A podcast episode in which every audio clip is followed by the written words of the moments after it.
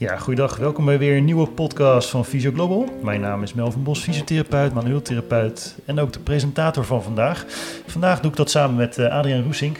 Hij zal ook uh, als presentator uh, deelnemen in deze aflevering. En het, we zullen het gaan hebben over levert stratificatie de veronderstelde vooruitgang in oefentherapie-effecten bij knieartrose. Uh, deze podcast doen we samen met uh, Jesper Knoop. Die is natuurlijk een uh, bekende van vorig jaar met de aflevering van Drone onder andere. welkom Jesper in deze aflevering. Dankjewel. En ook welkom natuurlijk Adriaan. Dankjewel. Um, ja, allereerst even kort voor de luisteraars en mogelijk de kijkers. Um, wie ben je? ja, goedemorgen. Ik ben Jesper Knoop. Ik, mijn achtergrond is bewegingswetenschapper en fysiotherapeut. Ik uh, ben gepromoveerd uh, onderzoeker op het gebied van fysiotherapie bij knieartrose. Um, en sindsdien uh, nou ja, heel veel onderzoek gedaan. werk momenteel en op de Hogeschool Arnhem en Nijmegen als onderzoeker en docent. En ook nog op de, op de Vrije Universiteit in Amsterdam als, als onderzoeker. Nou, dat is mooi om te horen. Um, ja, allereerst de vraag, hè, wat ook de titel is van deze aflevering. Ja, wat is het antwoord? Ja, eigenlijk niet. Nee. Het heeft het niet geleverd. Uh, en dat, uh, dat kan zowel al, op, een, uh, op een negatieve als een positieve manier uh, uitgelegd worden. Ja. Um, en, dus, en ik neem aan dat we daar straks wat meer op ingaan. Ja, want ehm, deze aflevering is natuurlijk gebaseerd op de Octopus-studie vanuit de VU geïnitieerd. Ehm, ja, wie zit in de onderzoeksgroep van deze lijn?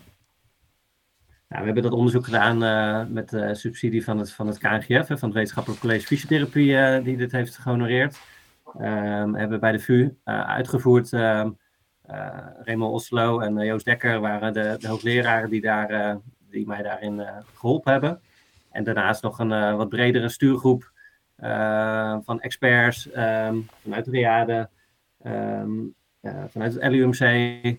Uh, Reumen Nederland uh, was ook uh, betrokken. Dus een wat, wat, wat bredere groep. Ook nog Kim Benel uit Australië was betrokken erbij. Dus wat een mooie, leuke groep die, die mij hebben meegeholpen daarin. Nou ja, dat, als ik dit zo hoor, dan zijn er toch veel partijen betrokken. Hè? ook wel zorgbreed een aantal organisaties. Dus dat is, is, is dat ook uniek in dat opzicht?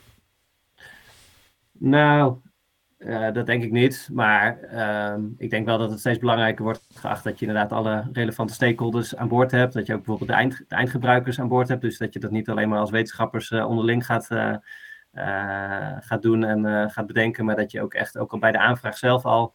Hè, dat je in ons geval dan de fysiotherapeuten en de patiënten. Nou ja, je kunt zelfs ook nog bedenken dat je bijvoorbeeld orthopeden, huisartsen en dergelijke er ook nog bij betrekt. Maar in ieder geval moet je al die invalshoeken wel goed in je hoofd hebben voordat je zo'n onderzoek uh, gaat uitvoeren. En ook uh, lopende de rit is het ook handig om, om dat soort partijen aan boord te hebben. Zo heeft Reumen Nederland bijvoorbeeld ook nou ja, geholpen om patiënten te werven voor de studie. Hè, dus ook, ook, op die manier kun je daar, nou ja, samen kun je gewoon veel meer bereiken. Nou, dat is mooi. Ehm, ja, het is de Octopus natuurlijk een acroniem. Hè? waar staat het voor? Het staat voor Optimizing Exercise Therapy in Knee Osteoarthritis in a Primary Care Setting. Het is wat uh, gekunsteld geweest om, alle, om, uh, om letters te vinden voor een mooie, mooie acroniem. Ja. Uh, maar goed, luisteraars kunnen het nog wel, wel nalezen. Uiteindelijk hebben we daar best wel... Ja, het is wel een naam gebleken wat wel goed... Uh, wat mensen goed onthoudt, ook, ook internationaal gezien. Oké. Okay. Um, en wat, wat misschien ook nog leuk om te zeggen is, zeg maar, we hebben daar een, een, een logo voor ontworpen van, van een echt een, een octopus. Maar uh, daar hebben we dan uh, een octopus met drie tentakels, drie tentakels van gegeven. En dat verwijst dan weer naar de drie subgroepen die, uh, die de, de behandeling in zich heeft, die de interventie in zich heeft. Dus zodoende een beetje in beeld gebracht wat, wat eigenlijk de octopus-studie is. Ja, dat is natuurlijk een stratificatie die natuurlijk is ingezet bij deze studieopzet. Wat, is, wat zijn de beweegredenen om dit te onderzoeken? Wat was de aanleiding van deze lijn? Nou, aanleiding is eigenlijk een best wel lang traject. Uh, wat we in Riad ook hebben gedaan, zeg maar, dat is eigenlijk in mijn promotieonderzoek, wat ik daar deed, dat is al, wel, uh, al ruim tien jaar geleden geweest, naar oefentherapie bij knieartrose. Uh, en daarna zijn er nog wat andere trials daar geweest naar oefentherapie, waarin we eigenlijk, ja, we wisten eigenlijk al wel dat, dat oefentherapie gewoon goed werkt uh, bij knieartrose, maar daar hebben we wel geleerd hoe we de oefeningen nog, nog wat beter kunnen maken. Um, maar wat we ook zagen in al die verschillende studies, dat dat je echt wel heel veel verschillende patiënten te zien krijgt. Dat het heel erg varieert. Je hebt mensen die echt heel erg zwaar beperkt zijn, maar je hebt ook mensen die, ja, die komen nog 20 kilometer op de fiets naar ons toe om die behandeling te krijgen. Dus, dus dan kun je wel nagaan hoeveel verschillen daartussen zitten. Ehm, en dan is het ook wel gek om al die mensen dezelfde behandeling te geven. Hè? Dus dan daardoor gingen we al nadenken van ja, we moeten kijken of we die oefentherapie nog wat beter kunnen specificeren op die, op die uh, subgroepen eigenlijk. Ja. Ehm, en daarnaast hebben we ook wel meer met, met wat ingewikkelde statistiek ook echt subtypes of profielen of subgroepen of fenotypes, hoe je het ook wil noemen, uh, kunnen, ja, kunnen echt kunnen identificeren. En dat gaf ons ook al echt materie, zo van, nou ja, dat zijn misschien goede subtypes om, om uh, de oefentherapie op, op af te stemmen. Om te kijken of je daarmee dus de, de werking van oefentherapie nog weer wat verder kan verbeteren. Dus dat is, dat is eigenlijk de aanleiding. Nou, je hebt het natuurlijk over die uh, drie tentakels hè, van de octopus. Uh, en dat, zijn, dat refereert natuurlijk naar die drie subgroepen. Wie, ja. wie, wie vallen onder deze drie subgroepen? Ja, wat wij eigenlijk hebben gedaan is een, nou, redelijk simpel uh, uh, onderscheid te maken op basis van bovenbeenspierkracht en BMI. En dat zijn eigenlijk de twee belangrijkste kenmerken die ook echt te beïnvloeden zijn door therapie. Um, en wat we ook zagen met die fenotype studies die we hebben gedaan, dat dat ook wel echt wel belangrijke kenmerken zijn die heel erg onderscheidend zijn. dus op basis van deze twee kenmerken hebben we eigenlijk een, een hoge spierkrachtsubgroep. Dus dat zijn mensen die dus uh, heel, heel, sterk zijn in de bovenbenen. De lage spierkrachtsubgroep. En daarnaast de obesitas subgroep. Dus de mensen met, met obesitas.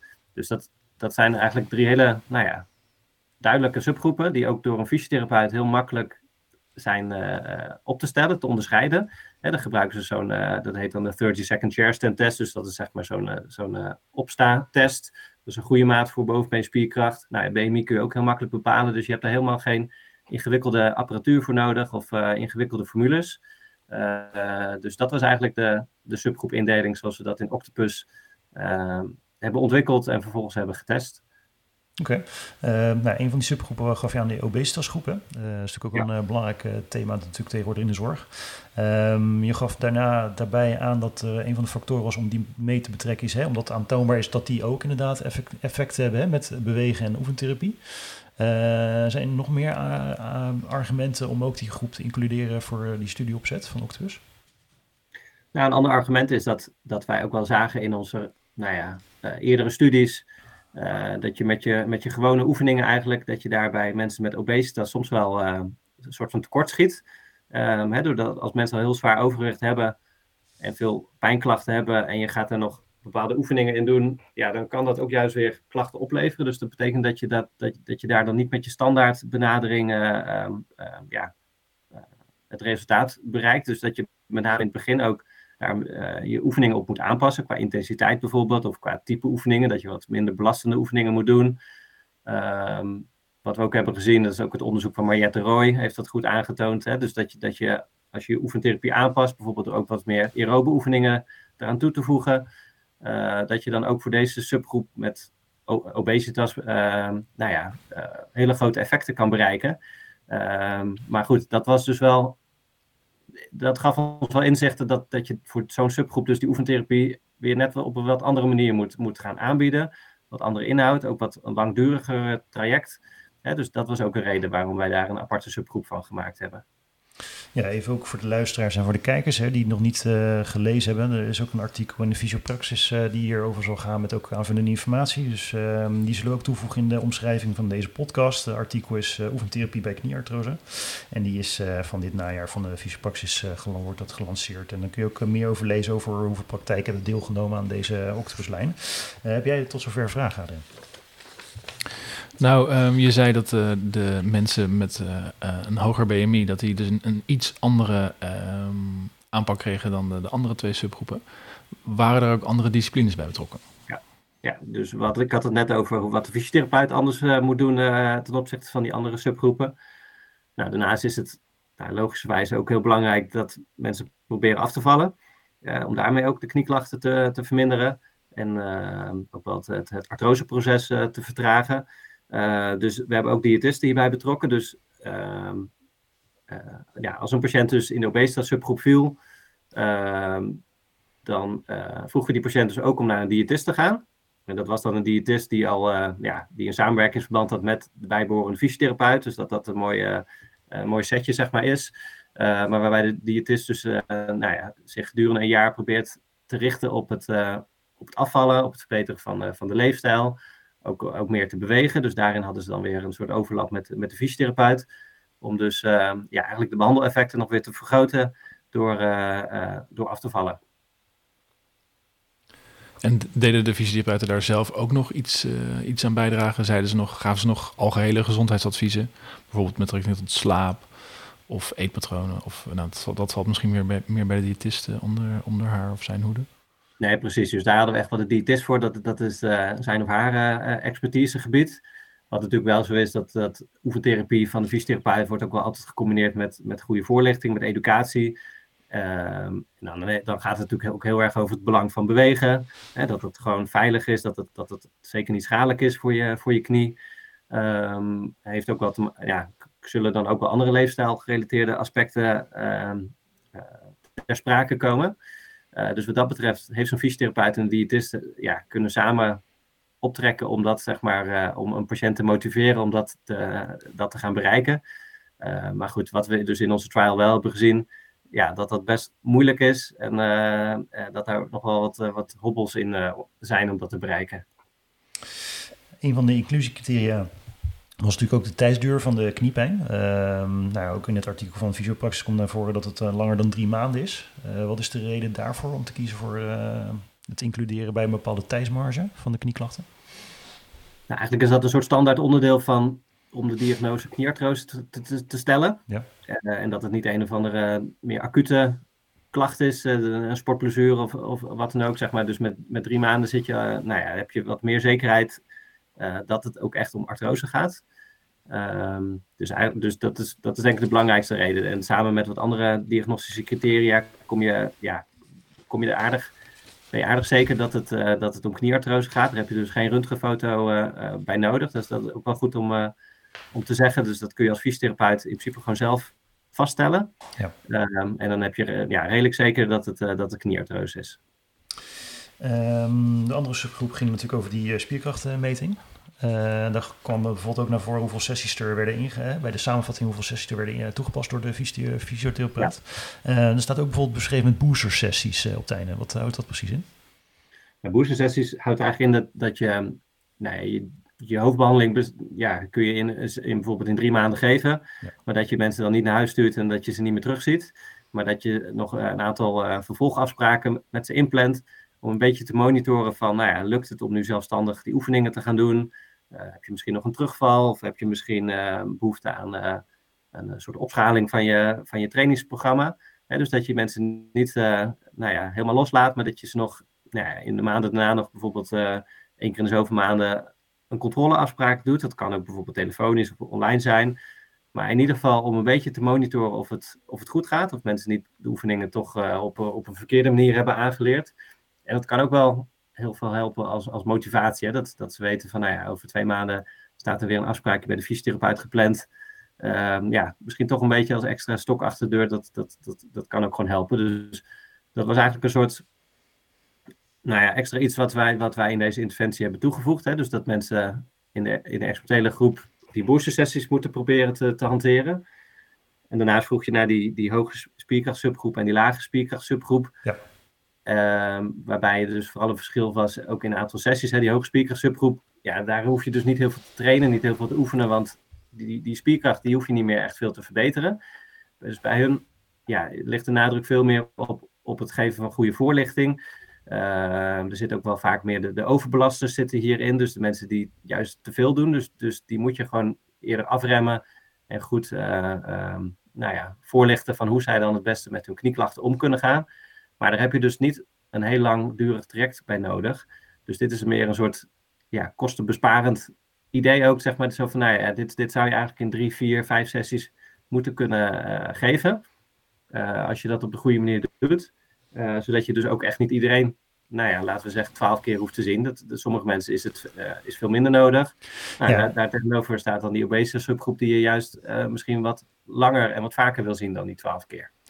Ja, want je refereert naar die twaalf keer. Dat, dan, daarmee bedoel je de, de twaalf keer die uit de basis uh, vergoed worden voor, de, voor deze klacht eigenlijk, hè? Ja, klopt. Maar die, en die twaalf keer die komt dan weer uit, uit de evidence uh, dat, dat twaalf het minimale is waarschijnlijk wat nodig is om een, om een effectieve behandeling te geven.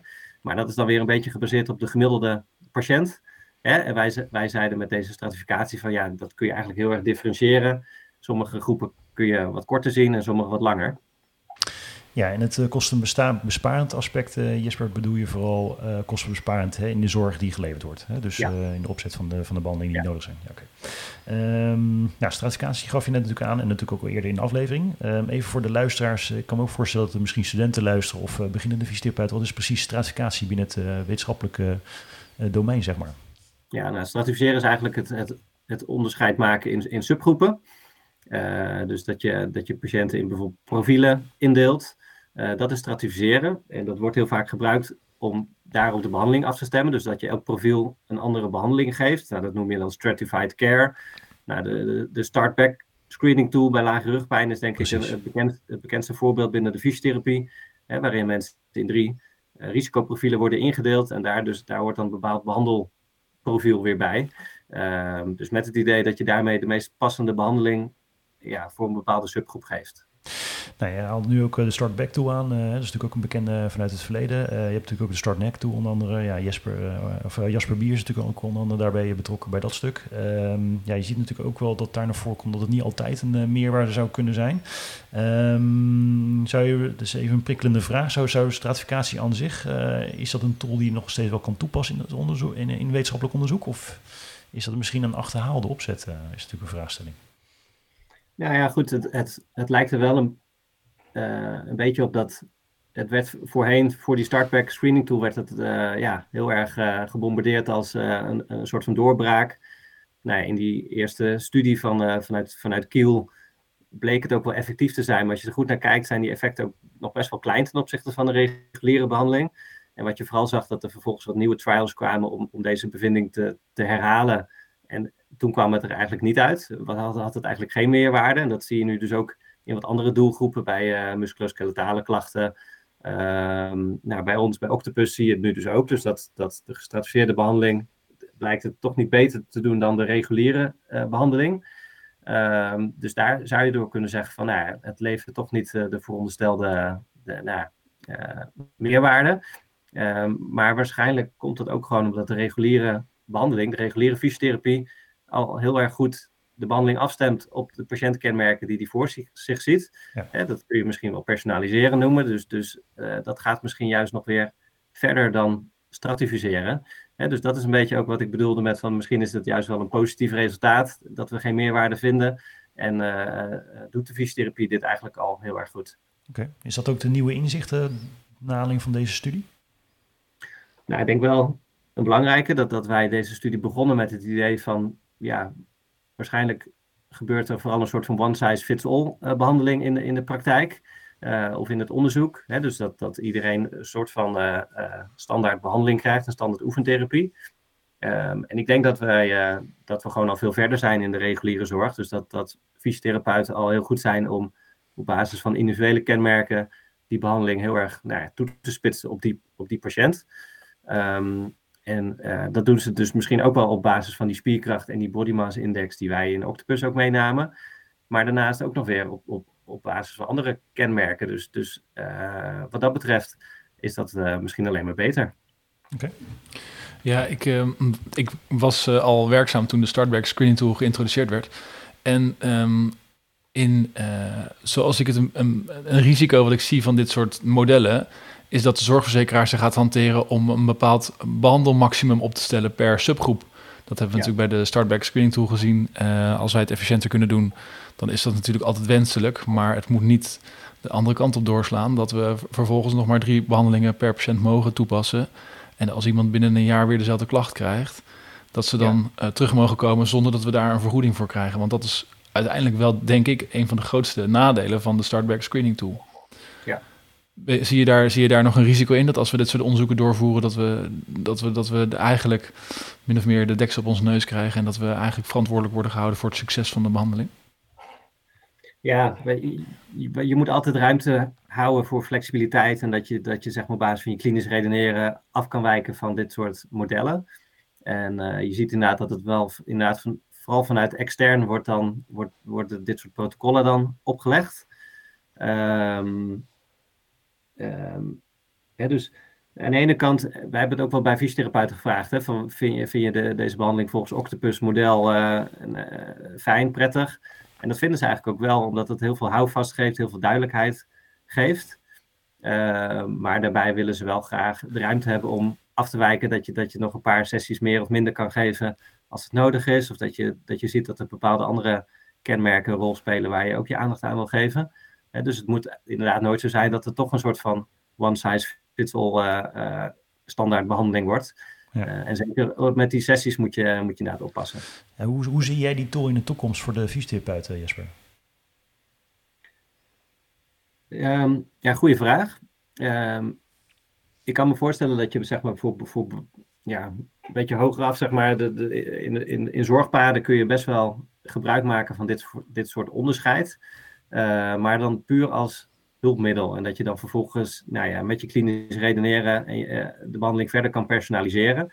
Uh, dus ik zie het wel heel erg voor me dat je op basis van zo'n um, nou, model als dit, dat je kan afspreken van nou, een diëtist schakel je in als er dit of dit of dit sprake van is.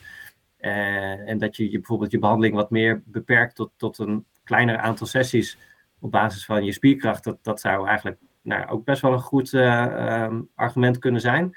We zagen ook dat die hoge spierkracht subproprials het ook niet minder goed deed dan, dan in de controlegroep waar ze wat uitgebreidere fysiotherapie kreeg. Dus wat dat betreft klopt ons idee wel. Ehm, maar ik denk dat het meer op zo'n manier gebruikt kan worden. Dus gewoon als, als, als tool naast je, je gebruikelijke klinisch redeneren.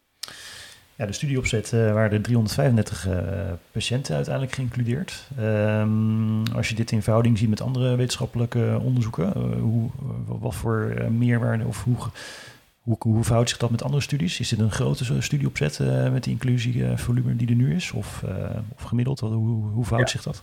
Nou, als je, als je kijkt naar trials in de literatuur, dan is dit, kun je dit best wel als een grote trial uh, uh, zien. Hè? Je hebt ze ook nog wel, uh, nog wel veel groter. maar dit, dit is een, behoorlijk stevige trial. Ehm, het liefst hadden we nog, nog net iets meer. We wilden eigenlijk 400 patiënten, maar we zaten ook een beetje midden in de corona-tijd met, met de lockdowns. dus het ging allemaal, dat, wat dat betreft ging het iets, ietsje moeizamer dan, dan, we, dan we hadden gewild. Aan de andere kant, um, je, neemt, je, houdt ook altijd rekening met dat er heel wat mensen wegvallen uit je studie. Dat zagen wij dan weer niet. Dus, dus de mensen die we hadden, die bleven ook heel lang gewoon tot het eind in de studie. Dus wat dat betreft hebben wij genoeg patiënten in onze studie gekregen om goede uitspraken te doen. Um, uh, en dan is dit gewoon een mooi aantal. Ja, wat natuurlijk ook booming is uh, de laatste tijd is gender-specific medicine. Hè? Dus op, ja, op geslacht bekijken of daar nog differentiatie in zit. zou je daar nog eventueel een uitspraak over kunnen doen wat betreft uh, knieartrose? Ja, de bepaalde behandelingen misschien voor mannen of uh, anders werken voor mannen als voor vrouwen.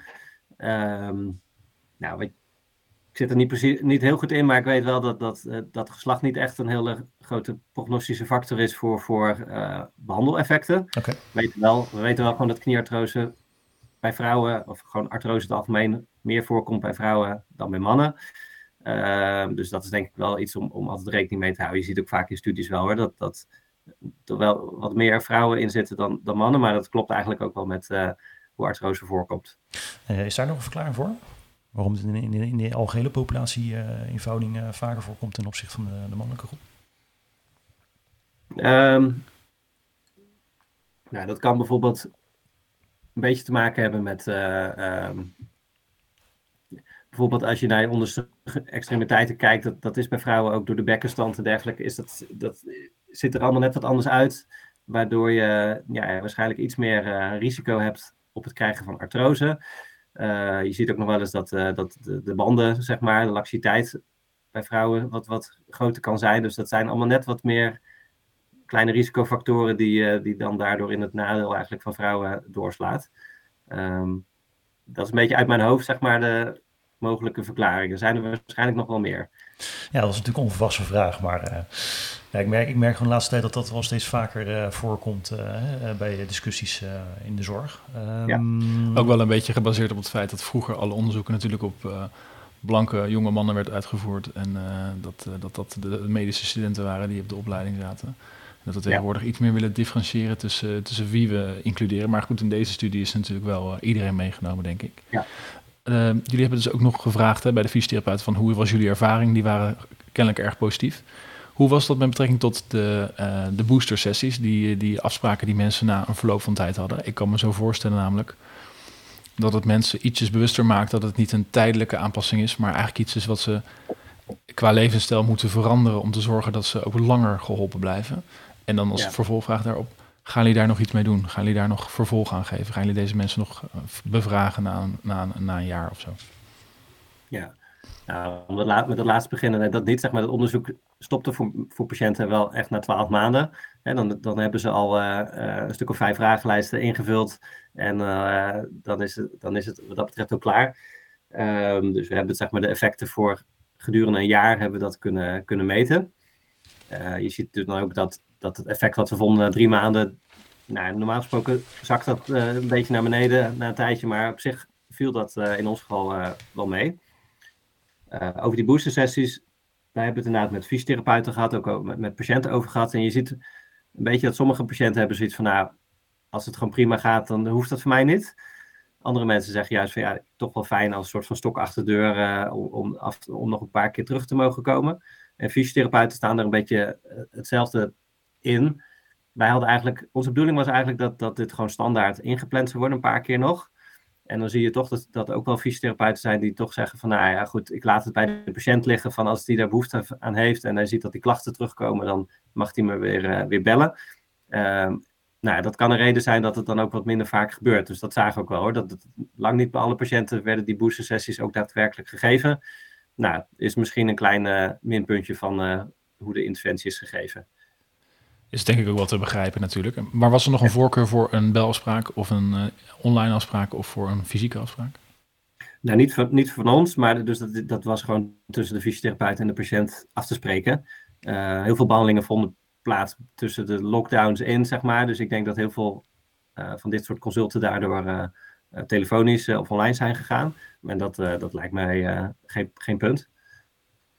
Oké, okay. Ehm, nou ja, goed. Ook een van de dingen die uh, naar voren komen ehm, in box 1 van de fysiopraxis artikel is ook de praktische handvatten hè, voor, uh, voor de fysiotherapeuten naar aanleiding van de Octopus-studie.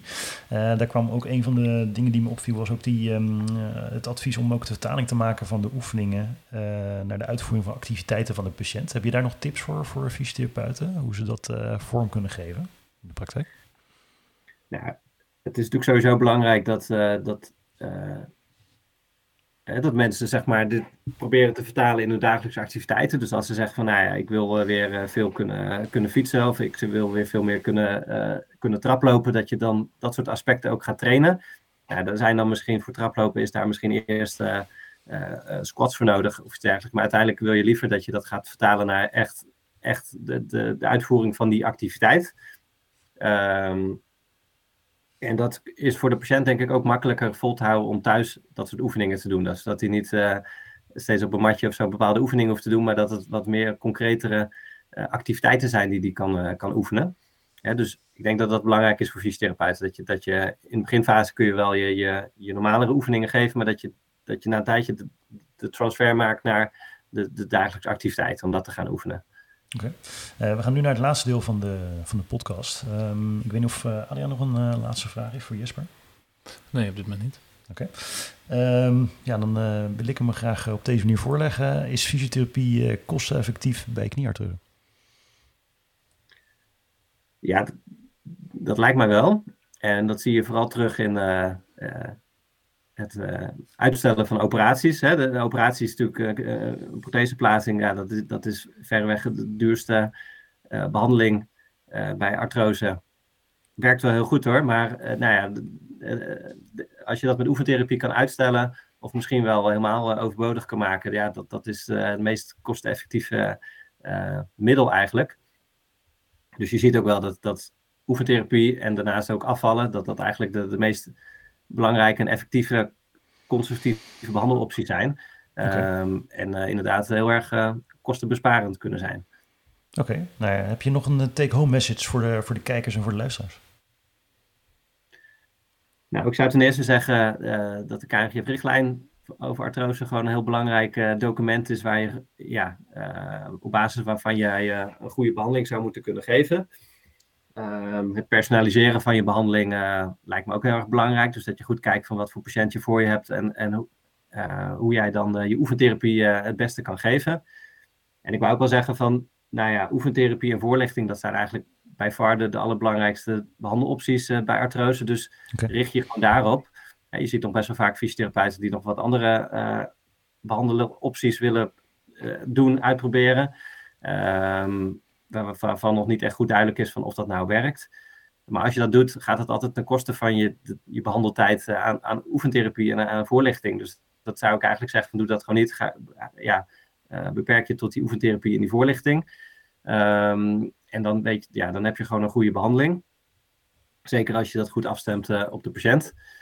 Um, nog een ander ding wat ik ook nog wel even wil aanhalen, wat we wel zagen, is dat, dat in die obesitas subgroep, dat is toch wel wat ingewikkelder. We hadden daar heel wat winst in verwacht, vooral ook door die gecombineerde behandeling hè, met de diëtist ook.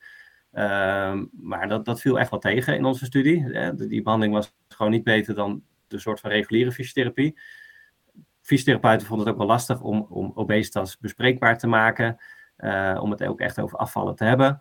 Uh, ook zelfs bij die diëtisten ging dat moeilijk. Dus nou, daar willen wij zelf als onderzoekers ook wat meer in duiken van hoe komt dat en hoe kunnen we dat verbeteren.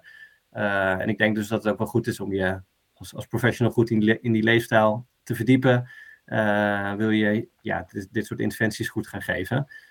misschien ook goed om dat om een diëtist in je buurt op te zoeken waar je als fysiotherapeut mee kan sparren, mee kan samenwerken en een beetje samen kan nadenken van hoe kunnen we dit, dit soort ja, moeilijke behandelingen gezamenlijk bijvoorbeeld geven. Ja, ja, ik denk dat het uh, uh, inderdaad, wat je terecht zegt, dat je, dat je er graag uh, veel over wil zeggen, maar dat het altijd ten koste gaat van de tijd die je hebt, waarvan je eigenlijk denkt van ja, mijn, mijn um, rijkwijde is eigenlijk het bewegen, maar er is nog zoveel meer te leren. Heb je uh, nog bronnen dat je weet van hey, ga eens naar deze website of ga eens dit lezen. Dan voor de patiënt bijvoorbeeld dat zij in hun eigen tijd zichzelf een beetje kunnen bijscholen, zodat we dat kunnen aandragen in de praktijk. Wat je, waar je patiënten naartoe kan verwijzen, bedoel je? Ja. Ja, ja. ja weet je, de, je hebt natuurlijk de fysiotherapeut.com, dat is zeg maar een beetje de, de, de patiënteninformatiebron, uh, bijvoorbeeld van het KNGF. Ik weet dat Reuma Nederland, uh, die had al heel veel goede informatie voor mensen met artrose en die is daar nog steeds meer uh, uh, aan de weg gaan timmeren met, met goede informatie. die zijn nu ook zelfs met een echt een, dat heet dan artrose offensief, dus met een enorme pu publiekscampagne bezig.